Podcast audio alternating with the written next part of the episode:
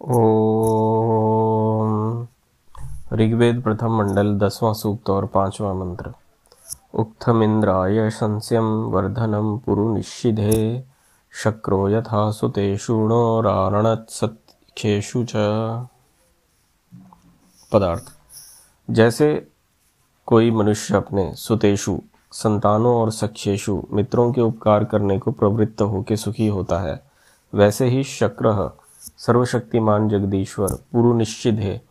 पुष्कल शास्त्रों को पढ़ने, पढ़ाने और धर्मयुक्त कामों में विचरने वाले इंद्राय, सबके मित्र और ऐश्वर्य की इच्छा करने वाले धार्मिक जीव के लिए वर्धनम, विद्या आदि गुणों के बढ़ाने वाले संस्यम प्रशंसा च और उत्थम उपदेश करने योग्य वेदोक्त स्तोत्रों के अर्थों का रारणत अच्छी प्रकार उपदेश करता है। भावार्थ, इस मंत्र में उपमा अलंकार है। इस संसार में जो जो शोभा युक्त रचना प्रशंसा और धन्यवाद हैं, वे सब परमेश्वर ही की अनंत शक्ति का प्रकाश करते हैं। क्योंकि जैसे सिद्ध किए हुए पदार्थों में प्रशंसा युक्त रचना के अनेक गुण, उन पदार्थों के रचने वाले की ही प्रशंसा के हेतु हैं। वैसे ही परमेश्वर की प्रशंसा जनाने व प्रार्थना के लिए हैं।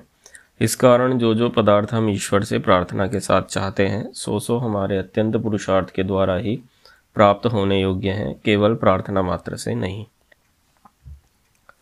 यह भी एक बहुत महत्वपूर्ण मंत्र है। आपने सुना होगा कि ईश्वर के लिए सभी बराबर होते हैं। बात बिल्कुल सही है।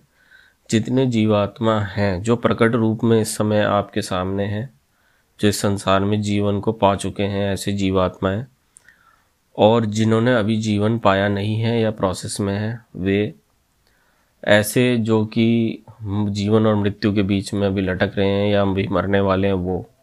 ये सभी जीव जितने भी हैं, पूरे ब्रह्मांड में, चाहे वे किसी दूसरे ग्रह पर हों, किसी दूसरी आकाश गंगा में हो, वे सभी के सभी ईश्वर के लिए सब समान है।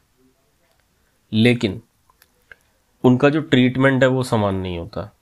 एक चीज़ होता है न्याय और एक होती है समानता। समानता कभी न्याय नहीं हो सकती। न्याय अलग है, समानता अलग है। उदाहरण के लिए लेते हैं। माता पिता अपने दोनों बच्चों का कल्याण चाहते हैं, परंतु इंसेंटिवाइज केवल उसी को करेंगे, उसी को पुरस्कृत करेंगे जिसका, जिसके व्यवहार में शुद्धता है, जिसके व्यवहार में उन्नति है, जो अच्छा है। तो उसके लिए माता पिता की विशेष चेष्टाएँ होती हैं। ठीक उसी प्रकार से जो हमारे आप्त धार्मिक लोग होते हैं, जैसा कि इस मंत्र में भी कहा है, जो सबके लिए मित्र हैं, किसी का बुरा नहीं चाहते, सबकी उन्नति चाहते हैं, सभी का ऐश्वर्य चाहते हैं, और अपने जीवन को विशिष्ट ऐसे प्रोजेक्ट्स में जिन्होंने निवेश किया हुआ है, जिससे कि संसार को कुछ बदले में प्राप्त हो। जो अपने जीवन को नष्ट नहीं करना चाहते, जो अपने जीवन को यज्ञ की आहुति के समान जी रहे हैं, ऐसे जो उत्तम उत्तम गुणों वाले लोग हैं जो सबकी उन्नति चाहने वाले ऐसे जो श्रेष्ठ लोग हैं, इन लोगों के लिए ईश्वर क्या करते हैं? उनके को, उनको इंसेंटिवाइज क्या करते हैं? उनको संसार की सबसे उत्तम और सबसे महँगी वस्तु वो देते हैं। क्या देते हैं वो? वो वस्तु सबसे जो महँगी है, वो है उनका, उनको ज्ञान देते हैं, उनको अनुभव देते हैं। उनको सत्य प्रेरणाएँ उनके चित्त में देते हैं ताकि वे कल्याण मार्ग को जल्दी से जल्दी प्राप्त करें। तो बाकियों के साथ वे क्या करते हैं? बाकियों को उनके संस्कार के अनुसार वे परिस्थितियों में फंसाए रखते हैं। अगर कोई दो तरह के व्यक्ति हैं, एक वो है जो कि जिसके चित्त अभी मलिन है, जिसके संस्कार उतने अभी शुद्ध नहीं है, और एक जिसके संस्कार शुद्ध हैं जो ईश्वर की उपासना नित्य करता है, और जो भी अभी आपसे जिन गुणों की चर्चा की गई है कि सबके लिए अच्छे अच्छी मंगल कामना करना इस प्रकार का जो नेचर है, उन दोनों में फ़र्क क्या होगा? परिस्थिति दोनों की एक ही होगी, लेकिन जो जिस पर ईश्वर की विशेष कृपा होगी, वह उस संकट की स्थिति में भी उन उन प्रेरणाओं को, उन उन लेसन को, उन उन शिक्षाओं को ग्रहण करेगा, ताकि जिससे कि वह इन परिस्थितियों में कभी दोबारा ना फंसे। यानी कि हो सकता है ये जो बुरी परिस्थिति है, वह उसके लिए आखिरी परिस्थिति हो। वह उससे निकलने के मार्ग ढूंढेगा। और अपनी उन्नति को प्रशस्त करेगा। तो ये एक बहुत बड़ा उपहार है।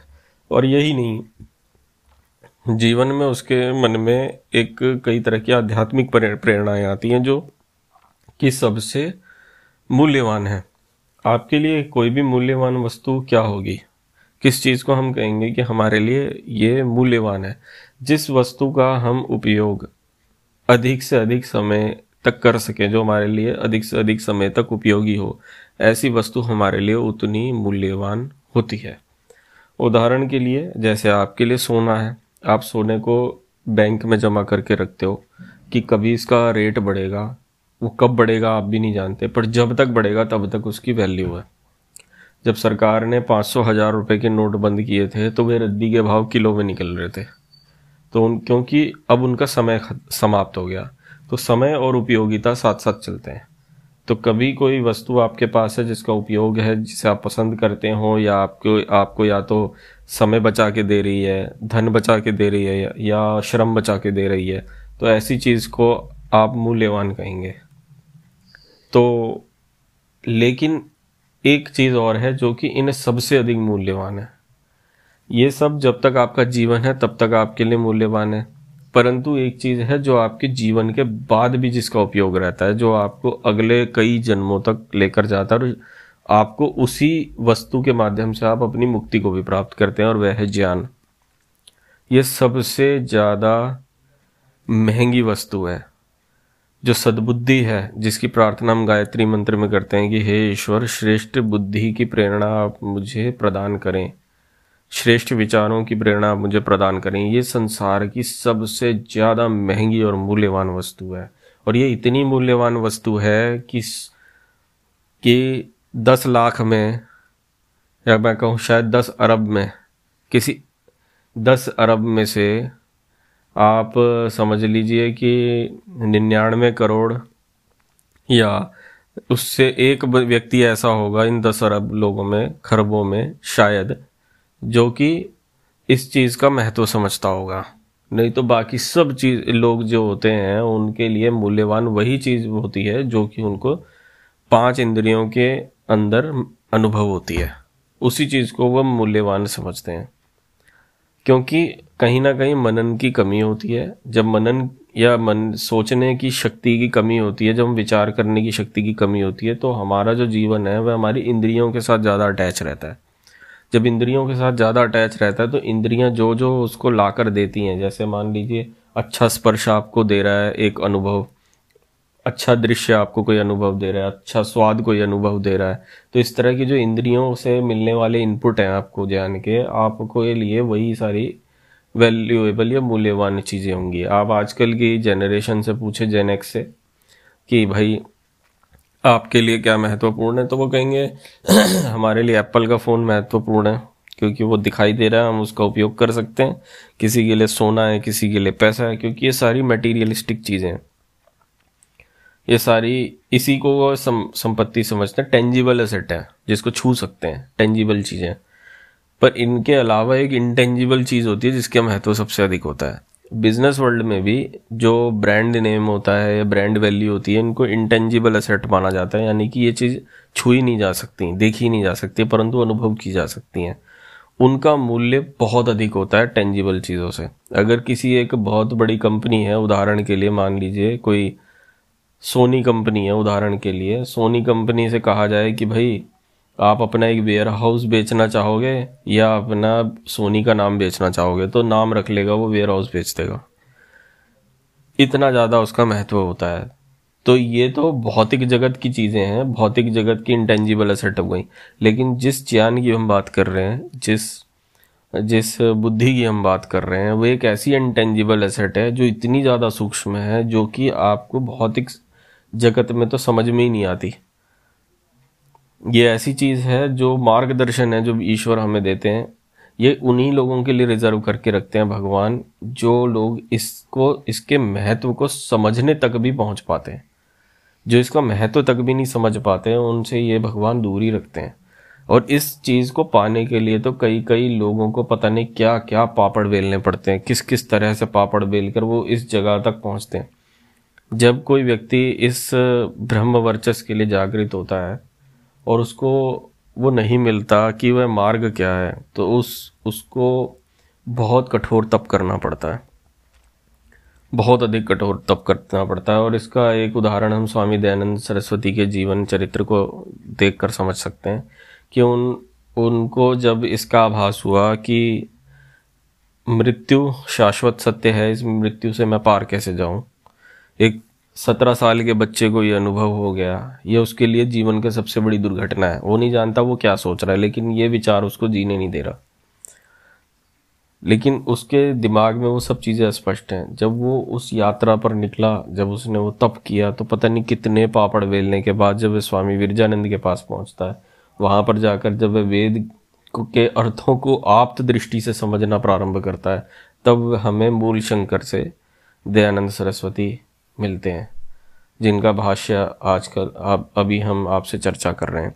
तो इस प्रकार से जो ये कितनी महत्वपूर्ण चीज़ है, वो ब्रह्म वर्चस्व है, सत्य ज्ञान। इसका, इसके लिए लोगों को कई बार जीवन देना पड़ता है, लेकिन यदि आपको ये किसी प्रकार से मिल जाए यदि आपको ये किसी प्रकार से मिल जाए तो यह आपके जीवन की सबसे मूल्यवान वस्तु हो सकती है। यह आपके जीवन का सबसे महत्वपूर्ण सेट हो सकता है। और यह एक चीज़ ऐसी है, जब आप ईश्वर से एक बार कनेक्ट हो जाते हो और आप फिर कोई उल्टे कर्म नहीं करते हो और उसको चीज़ को मेंटेन करके रखते हो, उस ज्ञान को मेंटेन करके रखते हो तो यह आपको कई जन्मों तक, जब तक आपकी मुक्ति नहीं हो जाती, तब तक ये आपको लाभ पहुंचाता रहता है। इसीलिए भगवान ये रिज़र्व करके रखते हैं। तो इसका इतना बड़ा महत्व है। तो यही इस मंत्र का अर्थ है कि जो लोग शुद्ध चरित्र के हैं, जो सब में मित्र भाव रखते हैं ऐश्वर्य की कामना सबके लिए करते हैं, जो यज्ञ करते हैं, जो सबके भलाई के लिए कार्य कर रहे हैं और प्लस ईश्वर को जानने वाले हैं। तो उन लोगों को ईश्वर ऐसी बुद्धि अवश्य प्रदान करते हैं। जो ईश्वर के स्वरूप को नहीं भी जानते और ऐसा भाव रखते हैं, उनको भी ये बेनिफिट मिलते हैं। लेकिन उनके साथ दिक्कत ये आ जाती है कि ईश्वर को ना जानने के कारण वे कहीं ना कहीं, कभी ना कभी किसी ना पॉइंट किसी पॉइंट पर अविद्या के शिकार होने के चांसेस बने रहते हैं। जब वो समझ नहीं पाते कि जीवन में ये चीज़ हो कैसे रही है, उनको ये प्रेरणाएँ आ कैसे रही हैं, ये ईश्वर कौन है? तो इस तरह से जो कई बार सेल्फ डाउट हो जाता है, वो एक छोटी सी गलती भी हमको कहीं का कहीं ले जाती है। फिर उनको दोबारा मेहनत करके वापस उस पॉइंट पर आना पड़ता है। इसीलिए ईश्वर को जानना, उसकी उपासना करना उतना ही ज़रूरी है जितना वेद मंत्रों को ठीक से ग्रहण करना। ओ